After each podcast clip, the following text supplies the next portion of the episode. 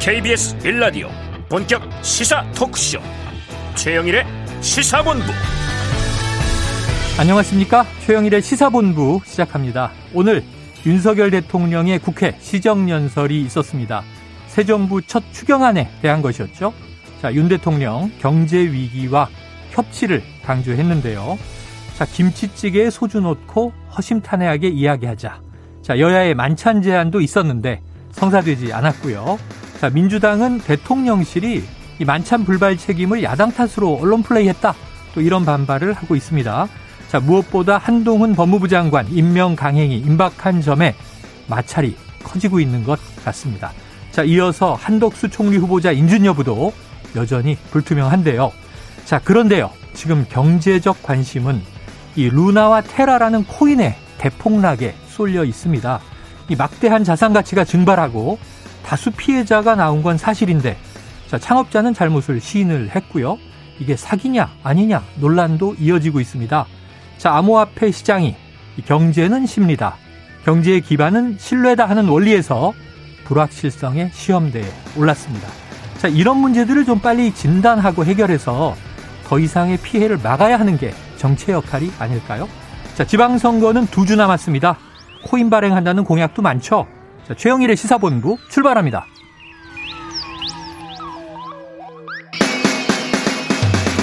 네, 1부에서는요, 오늘의 핵심 뉴스를 한입에 정리해드리는 한입뉴스 기다리고 있고요. 북한의 코로나19 확진자가 급등하는 상황에서 윤석열 대통령이 북한의 호응이 있다면 지원을 아끼지 않겠다. 시정연설에서 밝혔습니다. 자, 오늘 2부 10분 인터뷰에서 태영호 국민의힘 의원과 이 내용 짚어보겠습니다. 이어서 주간 이슈 먼데이 국제본부도 준비되어 있습니다. 자, 한 입에 쏙 들어가는 뉴스와 찰떡궁합인 디저트송 신청 기다리고 있으니까요. 오늘 뉴스에 어울리는 노래가 있으면 문자 샵 9730으로 자유롭게 보내주세요. 오늘의 디저트송 선정되신 분께는 커피 쿠폰 보내드립니다. 많은 참여 부탁드리면서 짧은 문자 50원, 긴 문자 100원입니다. 자, 그리고 청취자 여러분께 한 가지, 한 가지 알려드릴 점이 있습니다. 지난주 13일 금요일이었죠. 여론오락관 코너에서 언급된 인천시장 선거 어, 조사가 있었는데요. 자, 유정복 후보와 박남춘 후보의 지지율에 대해서 미디어 토마토 조사다. 이렇게 언급이 됐습니다. 그런데 확인해 보니 미디어 토마토 조사가 아니었고요. 뉴스더원이 한길 리서치에 의뢰해서 지난 10일과 11일 인천시민 대상으로 조사한 내용임을 바로잡아 드리도록 하겠습니다. 자세한 내용은 중앙선거 여론조사 심의위원회 홈페이지에서 보실 수 있고요. 청취자 여러분께 사과 말씀과 함께 다음에는 더 정확을 기하도록 하겠습니다.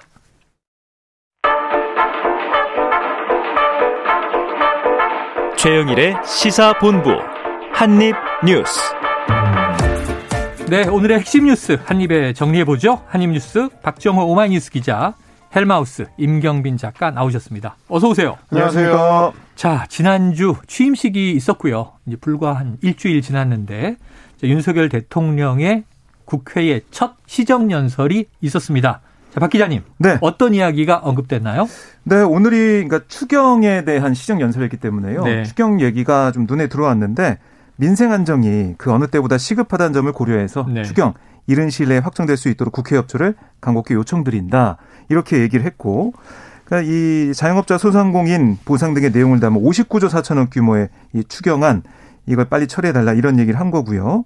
그리고 이 추경을 통한 손실 보상에 대해서도 지금 2년간 코로나 방역에 협조하는 과정에서 소상공인 중심으로 막대한 피해가 발생했고 민생 경제가 지금 위기다. 그래서 이렇게 발생한 손실을 보상하는 일 법치국가의 당연한 책무다. 이렇게도 강조를 했습니다. 음. 어, 또 하나 눈에 띄는 부분은 바로 이 초당적인 협력입니다. 네. 이 얘기도 어, 언급을 했는데 2차 세계 대전 이 얘기를 했어요. 어. 그 당시 절체절명의 위기 상황에서 영국 보수당과 노동당 전시 연립 내각을 구성하고 국가가 가진 모든 역량 총동원해서 위기에서 나를 구했는데 아, 우리도 지금 대한민국 각자 지향하는 정치적 가치는 다르지만 공동 위기 극복을 아, 위기를 극복하기 위해서 기꺼이 손을 잡았던 처칠과 애틀리의 파트너십 그 어느 때보다 필요하다 음. 이렇게 얘기를 했습니다. 좀 아울러 이 지금 한국의 안보 현실도 얘기를 했는데요. 북한의 핵무기 체계 고도화하는 문제, 또 핵실험 준비하는 정황 이런 걸 얘기를 했고 여기에 대해서 대비해야 된다는 얘기도 했고요. 그다음에 미국이 중국 견제 목적으로 추진하고 있는 경제 안보 플랫폼 인도 태평양 경제 프레임워크 IPEF 이 참여 가능성도 처음으로 직접 언급을 했어요. 앞으로 좀 눈에 띄는 부분이고요. 연금 노동 교육 개혁의 중요성도 강조를 했는데요. 지금 추진되지 않으면 우리 사회 지속 가능성이 위협받게 된다. 더 이상 미룰 수 없다. 정부와 국회가 초당적으로 협력해야 된다. 이렇게 강조를 했습니다. 아울러 이 북한의 코로나19 상황 이게 심각한데 여기에 대해서도 북한 당국이 호응한다면 음. 코로나 백신 포함한 의약품, 의료기기, 보건 인력 아, 필요한 지원을 아끼지 않겠다 이렇게도 강조를 했습니다. 네, 자 민생 민생을 위한 이제 추경이 핵심이긴 한데 이 지난주 취임사에 이어서 취임사는 이제 우리가 자유가 뭐 35번 언급됐다. 음. 이렇게 해석이 좀 분분했죠. 네. 오늘은 조금 이제 대통령이 구상하는 명확한 이야기를 하면서 초당적인 협력을 국회에 당부를 한 것 같습니다. 그런데 뭐 오늘 넥타이 색깔부터 네. 박수의 횟수라든가 음. 이모저모 화제가 된 게 많은데 임 작가님 어떤 내용들이 좀 주목을 받았나요? 뭐 구체적인 얘기들이 많이 나왔는데요. 뭐 말씀하셨던 대로 연설에서 이제 가장 좀 강조를 한 건 아무래도 이제 경제, 경제. 문제였습니다. 그래서 음. 경제라는 단어가 연설문 내에서 이제 가장 많은 이 10번 언급을 했고 네. 위기가 아홉 번 언급했으니까 어. 경제가 위기다라는 얘기로 연결되는 것 같습니다. 그 이제 국민, 그다음에 개혁, 뭐 협력 이런 순서로 지금 단어가 많이 좀 언급이 됐는데 네. 어, 결국에는 이 얘기의 맥락을 보면 이제 경제적으로 어려운 상황이기 때문에 이제 초당적인 협력이 필요하다로 음. 요약을 할 수가 있을 네네. 것 같습니다. 어, 말씀하셨던 대로 오늘은 어, 민주당의 당색인 이제 파란색에 좀 가까운 어. 어, 예, 옅은 하늘색 넥타이를 메고 어, 윤 대통령이 이제 국회에 등원을 했고요. 네. 그리고 이제 입 입장과 퇴장을 하는 과정에서 어, 국회 본회의장을 이제 한 바퀴 돌면서 민주당 의원들과 이제 정의당 의원들에게 이제 악수를 어, 건네기도 했습니다. 야당 의원들과도 그렇습니다. 먼저 민주당 쪽 의원들하고 이제 악수를 하고 그 뒤에 이제 국민의힘 의원들 그 다음에 이제 정의당 의원들 음. 이런 순서로 이, 이, 악수를 나눈 걸 보면 이제 전체적으로는 어, 야당에 좀 협조를 구하고 싶다라는 제스처를 좀 보였다고 할 수 있을 것 같고 음. 뭐 소소하게는 뭐 이런 에피소드도 있었습니다. 이제 원래 이제 어, 국회의 본회의장 단상에 올라가게 되면 양쪽에 다 인사를 하게 돼 있죠. 일단은 의원들한테 인사하고 그 뒤에는 이제 국회의장한테 예. 이제 인사를 하게 돼 있는데 어, 윤 대통령이 아무래도 이제 단상에 처음 올라가다 보니까 그런지 음, 국회의장한테 인사하는 걸 깜빡했습니다. 뒤쪽으로 돌아서 네. 뒤에 있으니까. 그래서 이제 그 박병석 의장이 네. 어, 의장한테도 인사하십시오라고 이제 아. 어, 가벼운 지적을 해서 네. 국회 본회의장에 웃음이 터지기도 했었다. 뭐 이런 아, 에피소드도 있습니다 네. 처음 시정연설 원래는 이제 이 추경안 시정연설은 총리가 하는 게 보통 관리인데 총리가 없잖아요. 네. 그러니까 그렇죠. 대통령이 직접 나가게 된 상황이고 아, 이게 언론 보도를 보니까 18분 정도 연설을 했는데 네. 박수가 18번 터져 나왔다 그래서 야, 1분마다 한 번 박수를 받았으면 그 호응이 좋았던 시정 연설 아닌가요? 네, 그러니까 저희가 항상 이런 연설하고 이런 걸 보면 야당에서는 피켓 시위를 하거나 아, 그렇죠. 아니면 야유를 보내가 이런 걸 좀 많이 봤었는데요. 예. 오늘 야유도 안 나왔고 음. 또 야당 의원들도 민주당 의원들도 기립해서 어, 예, 윤석열 대통령 입장을 아, 바라보는 예우는 또 민주당도 다 했군요. 그리고 이제 들어갈 때 민주당 의원들 서 있는 통로로 들어가서 음. 국회 들어오면서도 민주당 의원들 인사를 했는데 민주당 의원들 표정도 다 네. 밝게 악수하고 인사하는 모습이었고 그리고 오늘 이 연설이 뭐 15분 정도 진행이 됐는데 의원들하고 인사하는데 20분 넘게 좀 소요가 어, 됐어요. 어, 예, 예. 그만큼 의원들 아, 여야 가릴 것 없이 음. 다 악수를 네, 하는 네. 어, 그런 모습을 좀 보이는 상황이었고요. 그리고 오늘 이 본회의장 퇴장한 다음에 윤석열 대통령 기자들에게 뭐라고 했냐면 소감에 음. 대해서 국회에 와서 이런 기회를 갖게 된 거 우리 민주주의 의회주의가 발전해 나아가는 한 페이지가 되기를 바란다. 네. 개인적으로도 아주 영광스러운 자리라고 얘기했고 그다음에 민주당 정의당 의원들과도 악수한 것에 대해서는 정부와 여야 간의 관계에서 여야가 따로 있겠냐 음. 이렇게도 얘기를 했습니다. 그래요 분위기 좋았습니다. 화기애애한 분위기가 이어지길 바라고 싸울 땐 싸우더라도 예의를 지키면 국민들은 또 흐뭇해하죠. 그런데 또 싸움의 포인트가 있어요. 아까 오프닝에서 잠깐 언급을 드렸지만 원래 이제 대통령의 제안은 자 시정연설하고 음. 여야 지도부와 함께 만찬합시다. 근데 또 이야기도 뭐 이 김치찌개 소주 소박하게 곁들여서 허심탄회한 이야기를 좀 나눠봅시다 하는 거였는데 요게 좀 야당이 불발시킨 거 아니냐. 네. 근데 야당은 또 발끈했는데 이게 임 작가님. 네. 팩트 체크를 좀 해주시죠. 어떻게 된 어, 겁니까? 일단 이제 처음에 얘기가 나온 거는 이제 청와대 발로 이런 모임을 준비하고 있다라는 거였는데 네네. 그거에 대해서 이제 민주당이 어 특히 박홍근 원내대표가 이제 반발을 했습니다. 네. 어, 전화나 연락을 받은 적이 없다. 이제 이렇게 얘기하면서 음. 이 허위 사실로 언론 플레이하는 게 윤석열 정부의 그 소통 자세, 협치 어. 정신이냐 네. 이렇게 이제 비판을 한 겁니다.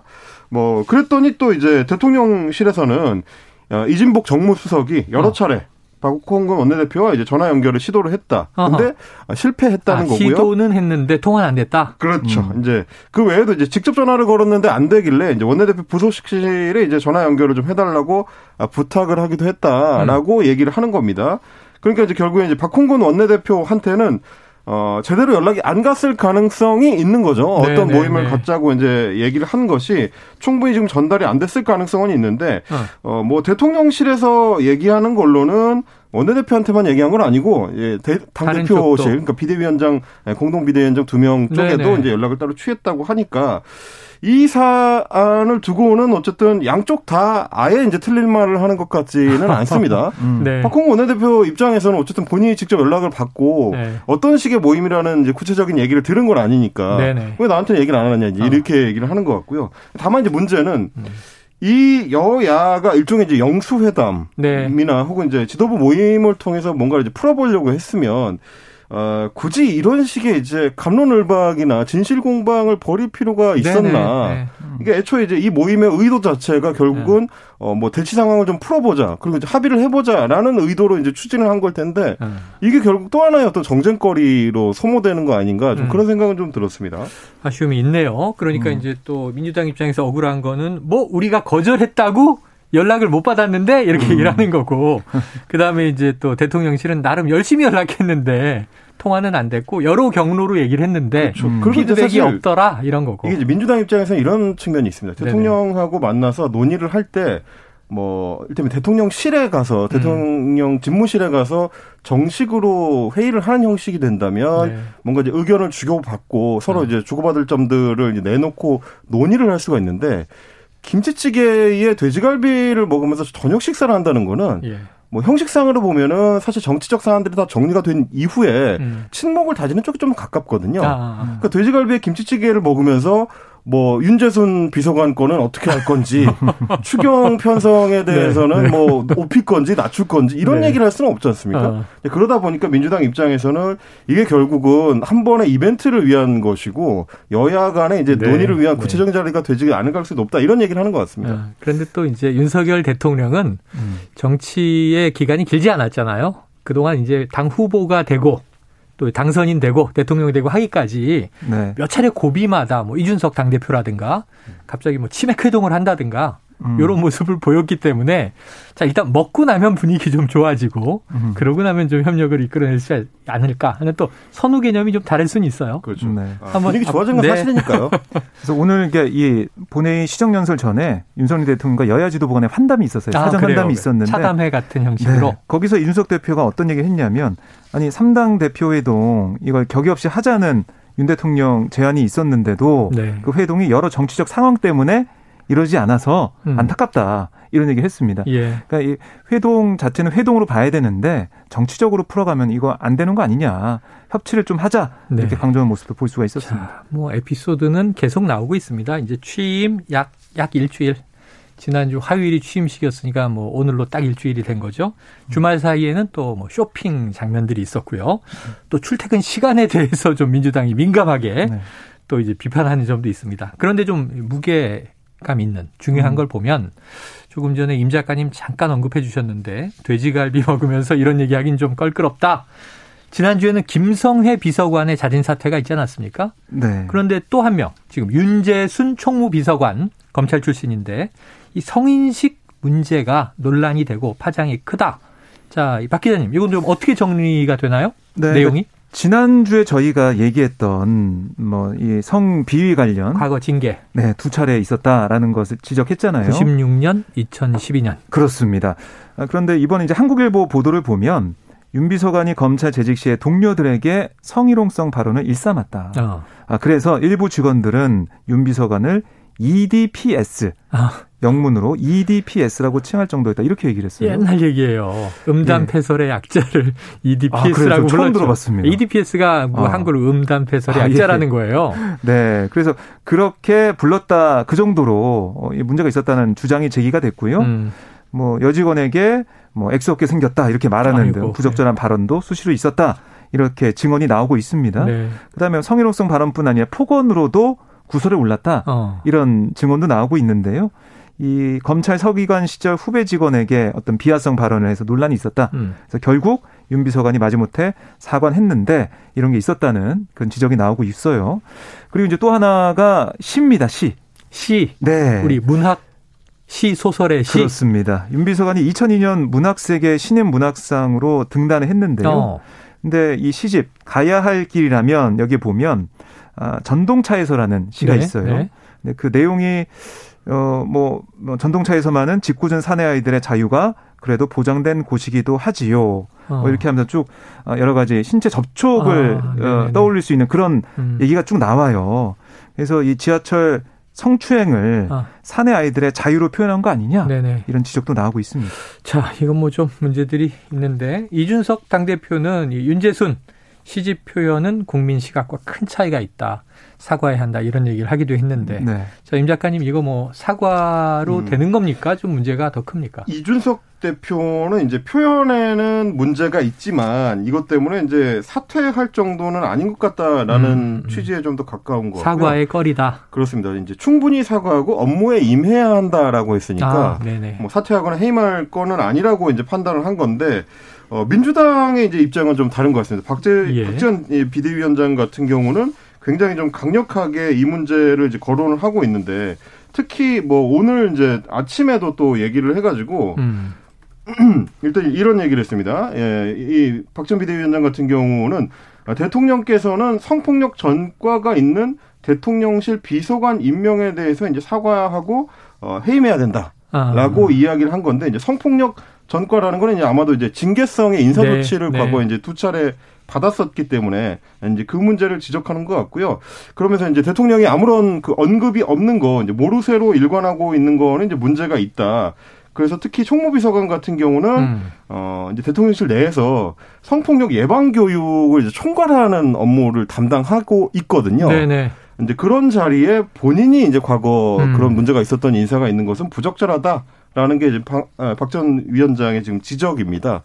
그래서 사실 이 인사에 대한 논란은 국민의힘 내부에서도 계속 좀 불거지고 있어서 주말 네. 동안에 나왔었던 보도를 보면 어 여러 경로를 통해서 국민의힘 음. 지도부의 인사들이 대통령한테 인사 조치를 좀 권유를 했는데 네. 어, 윤석열 대통령이 전원에 따르면 윤석열 대통령이 사람은 그렇게 쓰는 게 아니다. 아, 라고 음. 이제 단칼에 잘랐다는 아, 지금 보도가 네네. 나온 겁니다. 해임은 없다. 그렇습니다. 지금 이제 전체 분위기를 봤을 때 대통령실 내부에서도 해임은 하지 않는다라는 게 이제 대통령이 확고한 의지로 지금 어, 보이고 있어서 이 논란 쉽게 수그러들 것 같지는 않다. 그런 네. 상황입니다. 네. 자, 검찰 내에서 대표적인 뭐 윤석열 라인 또 윤석열 당시 총장의 복심 이렇게 불렸다는 이야기도 이제 보도되고 있는데 네. 결국 이제 여야의 차이는 사과에 대한 공감대는 있는 것 같고, 음. 그리고 이제 해임이냐 아니냐는 이제 여야가 명백하게 경계를 다르게 하고 있는 것 같습니다. 네. 자, 지금 점심시간 12시 39분을 향해 가고 있는데요. 교통 상황을 좀 알아보고 이어가도록 하겠습니다. 교통정보센터의 정현정 리포터 나와주세요. 네, 한 주의 시작인 오늘 맑은 하늘에 깨끗한 공기, 따뜻한 날씨까지 잘 어우러지고 있습니다. 한낮에는 5월의 완연한 봄 날씨가 펼쳐지겠는데요. 점심시간에 가벼운 산책으로 기분 전환해 보시는 것도 좋겠습니다. 현재 경부고속도로 부산 쪽입니다. 한남에서 서초까지 천천히 가고요. 오산 부근에서 남사까지 밀리고 있습니다. 목천 부근에서도 속도 줄여서 지나고요. 서해안고속도로는 목포 방향인데요. 순산터널에서 용담터널까지 천천히 갑니다. 서평택 부근에 부근에서 서해대교까지 역시 밀리고요. 영동고속도로는 인천으로 향하는 길인데요. 둔내터널 부근 1차로에서는 승용차 관련 추돌 사고가 나서 처리하고 있습니다. 동둔내 하이패스 나들목에서부터 막히고요. 청주 영덕간 고속도로는 영덕 방향입니다. 청주 분기점 부근 1차로에서 승용차 단독 사고가 나서 처리하고 있고요. 평택 제천간 고속도로 제천 방향으로 남한성 부근 갓길에서도 화물차 사고를 처리하고 있습니다. 서안성 나들목부터 6km 10km 구간 혼잡한 상황이라서요. 미리 우회하시는 게 좋겠습니다. KBS 교통정보센터에서 정현정이었습니다.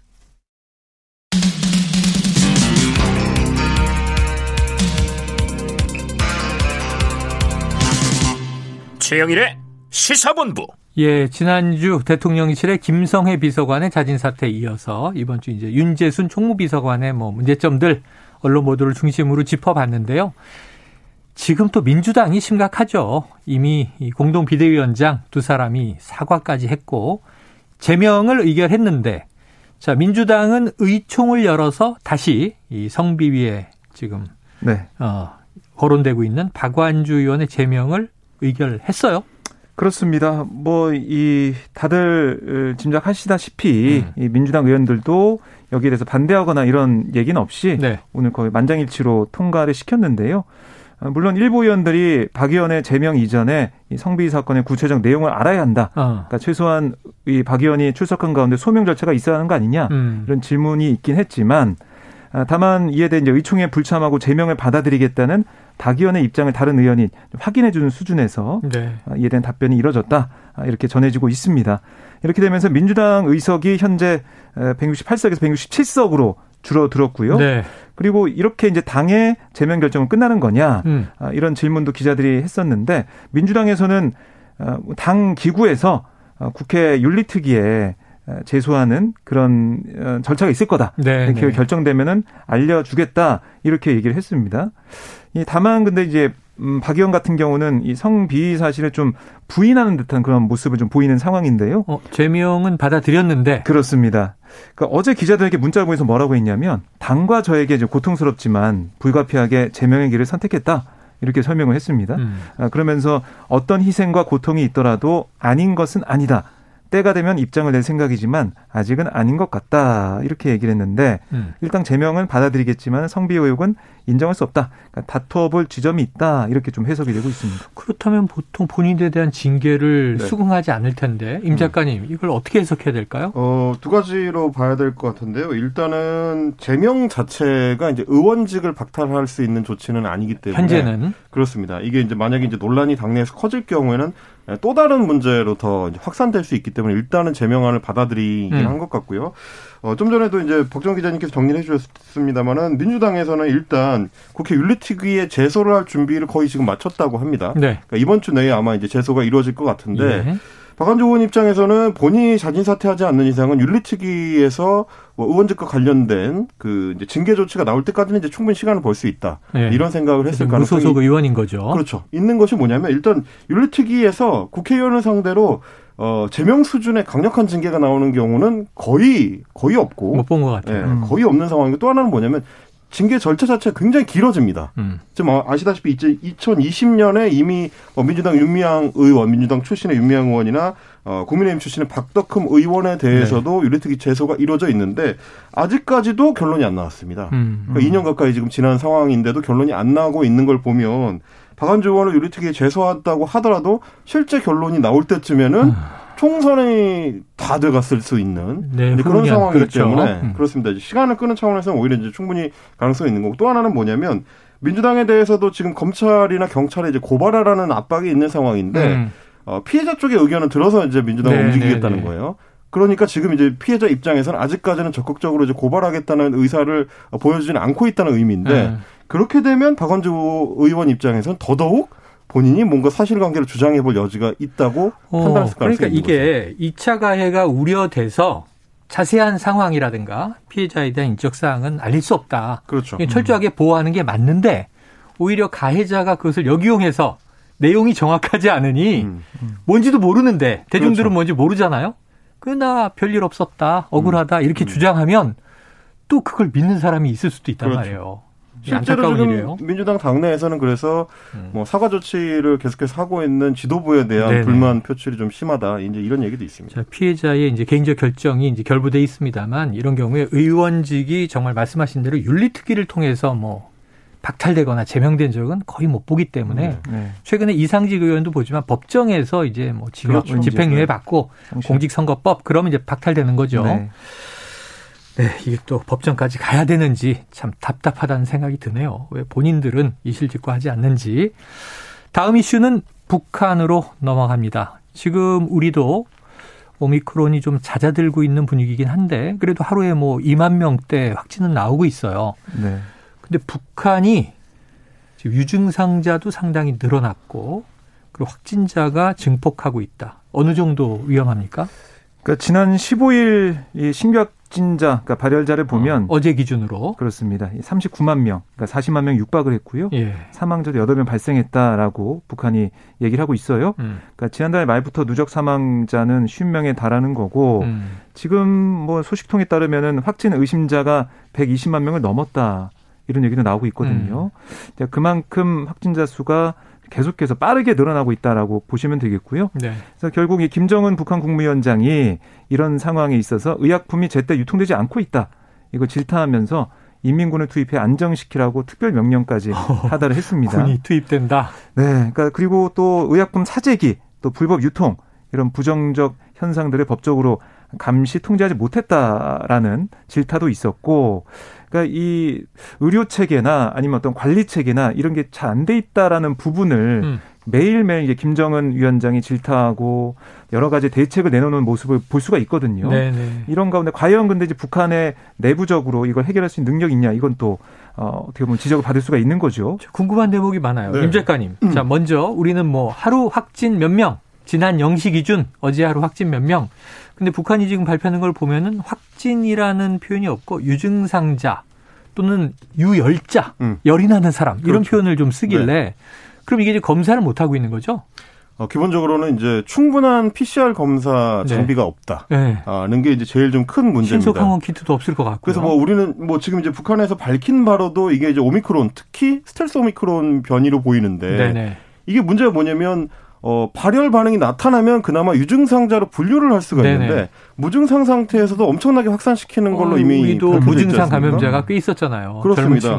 그러면 이제 북한에서 공식적으로 밝힌 것만 해도 이미 40여만 명이 유증상 상태인데 음. 무증상 상태로의 확산은 어느 정도 이루어졌을지 일단 짐작조차 할 수 없는 네네네. 일단 그런 상황이라고 봐야 될 거고 그리고 뭐 여러 분들이 이제 지적을 했습니다마는 김정은 위원장이 이제 현장 시찰을 갈 때 마스크를 착용하는 걸 보고 있는 걸 보면 어. 이 파란색 그 의료용 마스크, 수술용 마스크를 아, 착용하고 네네, 있는 거예요. 마스크? 아. 예, 그게 이제 우리가 뭐 이제 일상적으로 사용하는 KF80이나 KF94 같은 아니잖아요. 어. 네, 그 보호력이 훨씬 높은 이제 마스크가 아니고 심지어 국가 지도자인 김정은 위원장조차도 이제 단순 단탈 마스크를 착용해야 될 정도면 네네. 마스크를 비롯한 어떤 기본적인 의약품조차도 확보가 안 되는 것으로 보인다. 아. 그리고 또 하나 문제가 뭐냐면 북한 같은 경우는 공식적으로 밝히기로는 어 백신 접종자가 단 한 명도 없습니다. 음. 그렇지. 0명이죠. 예. 예. 그렇다는 얘기는 이게 단순히 이제 확산이 많이 되는 것도 문제지만 위중증이나 이제 사망으로 가게 될 확률이 굉장히 높을 네, 것이다. 네, 네. 이런 생각을 할 수밖에 없는 거고 그동안 이제 중국에서도 백신을 제공해 주겠다고 이제 몇 차례 얘기를 했었습니다. 음. 북한에서 안 받았거든요. 지금 뭐 중국 국경을 봉쇄하고 있었으니까요. 그렇습니다. 이제 이렇게 확산이 커지는 상황에서 제때 보급이 이루어지지 않으면 네. 굉장히 심각한 이 유행이 될 수가 있고 그럴 경우에는 소위 말하는 평양발 변이를 걱정해야 될 수도 있다. 아. 감염자가 많아지면 그만큼 새로운 변이가 네, 출현할 네, 가능성이 그렇죠. 높아지기 때문입니다. 이런 측면에서라도 국제사회의 구호 조치가 빨리 이루어져야 될 것 같아서 좀 걱정이 됩니다. 자, 의약품 사재기를 질타했다. 군의 의약품의 공급을 지시했다. 지금 우리가 아는 의약품은 백신과 치료제인데 북한에는 백신과 치료제가 없을 것으로 가정을 하면 네. 이 의약품이란 무엇이며 어떤 효능이 있겠는지도 음. 좀 걱정은 됩니다. 꿀을 얘기하는 북한 꿀 그 방송도 있더라고요. 아, 네. 아무 효과 없는데 좀 걱정입니다. 이런 그러니까 식의 민간 뭐 따뜻한 물에 꿀을 풀어서 마신다. 네, 우리가 뭐가 네. 불때 그냥 하는 민간 처방이고요. 버드나무 잎 뭐 이런 것도 있고. 네. 네. 자, 북한의 내부 상황이 얼마나 심각한 것인지 저희가 2부 10분 인터뷰에서 태영호 국민의힘 의원을 연결해서 조금 더 자세히 여쭤보고 짚어보도록 하겠습니다. 자, 다음 이슈는 지금 지방선거가 두 주 남았다. 이 5월 중순이니까 그렇죠. 6월 1일인데 달력을 보니까요 그게 아니더라고요. 다음 주 주말부터 사전 투표더라고요. 아 그렇죠. 사전 투표 두 주도 있죠. 안 남은 거예요. 사실은, 항상 사전 투표 네. 이틀이 금토에 있으니까 음. 6월 1일보다 며칠 안 남았습니다. 네. 자 그런데 이 와중에 갑자기 벤치 신발 공방이 벌어졌는데 이게 양당이 다 걸려 있는 것 같아요. 무슨 얘기입니까? 예, 그러니까 이게 저희가 대선 때 생각해 보면 윤석열 당시 후보가 네네. 열차 좌석에 구두바를 올려가지고 아, 논란이 됐었죠. 이른바 쭉뻗 논란. 네. 네. 그래서 그런 논란이 이제 벤치로 옮겨왔다. 벤치? 네, 벤치. 저희가 공원 가서 앉을 수 있는 네네네. 벤치 있지 않습니까? 그게 좀 옮겨왔다라고 볼 수가 있는데요. 이준석 국민의힘 대표가 SNS에 어떤 사진을 올렸냐면 음. 이재명 후보가 박남춘 인천시장 후보와 다른 후보들과 함께 운동화를 신은 채 음. 벤치에 올라가서 발언하는 아, 사진을 네네. 올렸어요. 그러니까 높은 데서 이제 대중들을 보고 얘기하겠다. 그렇습니다. 그래서 이 사진을 올리고 벤치는 앉는 곳이지 저렇게 신발 신고 올라가는 아. 있는 곳이 아니다. 심지어 국회의원 후보라는 사람이 저렇게 하면 다른 사람이 문제의식을 가져야 하는데 시장 후보부터 더불어 주르륵 따라서 올라간다. 이렇게 적었습니다. 네네. 그래서 사과하라. 이렇게 얘기를 한 거예요. 벤치에 신발 신고 올라가는 건 이 공중 도덕에 어긋난다. 사과하라. 네. 그랬더니 이재명 후보 쪽에서 바로 공지문을 냈는데 뭐라고 했냐면 이 후보의 연설 이후 물티슈나 장갑 이런 것들 어. 이용해서 곧바로 현장을 청소했다. 아, 닦았다. 그래서 이 청소하는 그러니까 관계자가 그 앞으로 가는 또 그 사진을 캡처해 가지고 올렸어요. 음. 이렇게 하고 있다. 그러면서 전후 관계를 확인하지 않고 사실을 왜곡한 이 대표야말로 사과하라. 네. 이렇게 얘기를 했습니다. 네. 그런데 이게 끝이 아니에요. 어. 2라운드가 또 2라운드? 있었습니다. 예. 네. 그러니까 SNS에 이렇게 사진을 이 대표가 올렸더니 댓글이 어. 댓글 중에 뭐 여러 가지 공방이 있었지만 그 중에 김은혜 국민의힘 경기도지사 후보가 벤치에 올라간 사진이 아. 거의 또 댓글로 올라왔어요 사진이 상대편을 비판했더니 우리 편도 그랬더라. 그래서 어 김은혜 후보가 결국 어젯밤에 사과를 했습니다. 아 김은혜 후보가 이재명 후보는 사과가 아, 사과 없었고 김은혜 후보가 사과를 야, 해서 이런 걸 우리가 흔히 이제 부메랑이라고 부르죠. 네, 적절치 않다는 국민의 말씀 전적으로 수용한다. 네. 네, 사과문을 올렸고 그리고 더 나아가서 음. 이준석 대표와 윤석열 당시 후보가 네. 작년 12월에 부산 진구 서면 하트 조형물 위에 선 사진이 또 소환이 됐어요. 하트 조형물. 예, 그러니까 조형물 바로 앞에 설 수 있는 그런 공간이 있는데 네. 보니까 서 있는 거죠. 이 대표랑 윤 아, 후보가. 아. 그런데 평소에는 시민들이 앉아서 쉬는 아. 그런 공간이었던 거예요. 그러니까 이렇게 조형물 을 올려놓는 단이 있는데 단 그 앞에 예, 예, 벤치처럼 쓰는데 네, 앉을 수 음. 있는데 거기 또 올라간 사진이 네. 댓글에 도 소환이 돼가지고 이거 뭐냐 이 대표야말로 사과하라 또 이런 지적도 있습니다. 야, 이건 뒤져보면 어떤 선거에 출마한 정치인도 좀 자유롭게 그렇죠. 어려울 것 같은데요. 어딘가 올라가니까 기억을 잘 네. 못하니까요. 네. 아, 그, 그 사실 이제 뭐 현장 연설이라는 게 예. 어쨌든 소리가 좀 멀리 가게 하려면 좀 높은 데 올라가야 되는 게 얼굴도 보이게 하고. 뭐 그렇죠. 이제 네. 당연한 거라서 뭐 현장 연설을 할 수밖에 없는 정치인들 입장에서는 네. 어딘가는 반드시 올라가게 돼 있거든요. 네. 근데 이제 이렇게 따져 보면 결국 유탄을 맞은 거는 예, 엉뚱하게 이제 김은혜 후보가 된 셈이라서 예. 사실 이게 그렇게 건강한 정치적 논쟁은 아닙니다. 음, 그렇습니다. 뭐 이게 네. 네가 했니, 우리는 안 했니, 왔다 갔다 하는 게 이게 무슨 뭐 정치적 논점이 있거나 네. 이게 여야 간의 의견이 갈려서 음. 뭔가 좀 합의를 해야 되는 사안이라기보다는 네. 서로 간에 지금 말꼬리를 잡는 형식이 벌어지고 있는데 아, 이게 지금 언제까지 가야 되는 건지 좀 네. 안타깝습니다. 자, 그래서 유세차에서 하세요. 이렇게 얘기하고 싶은데 지난 대선 때 유세차도 불법이 많다. 이런 얘기가 아, 또 그렇죠. 나왔었고 단상을 좀 가지고 다니세요. 이런 네. 얘기를 드리고 그래요. 싶네요. 네.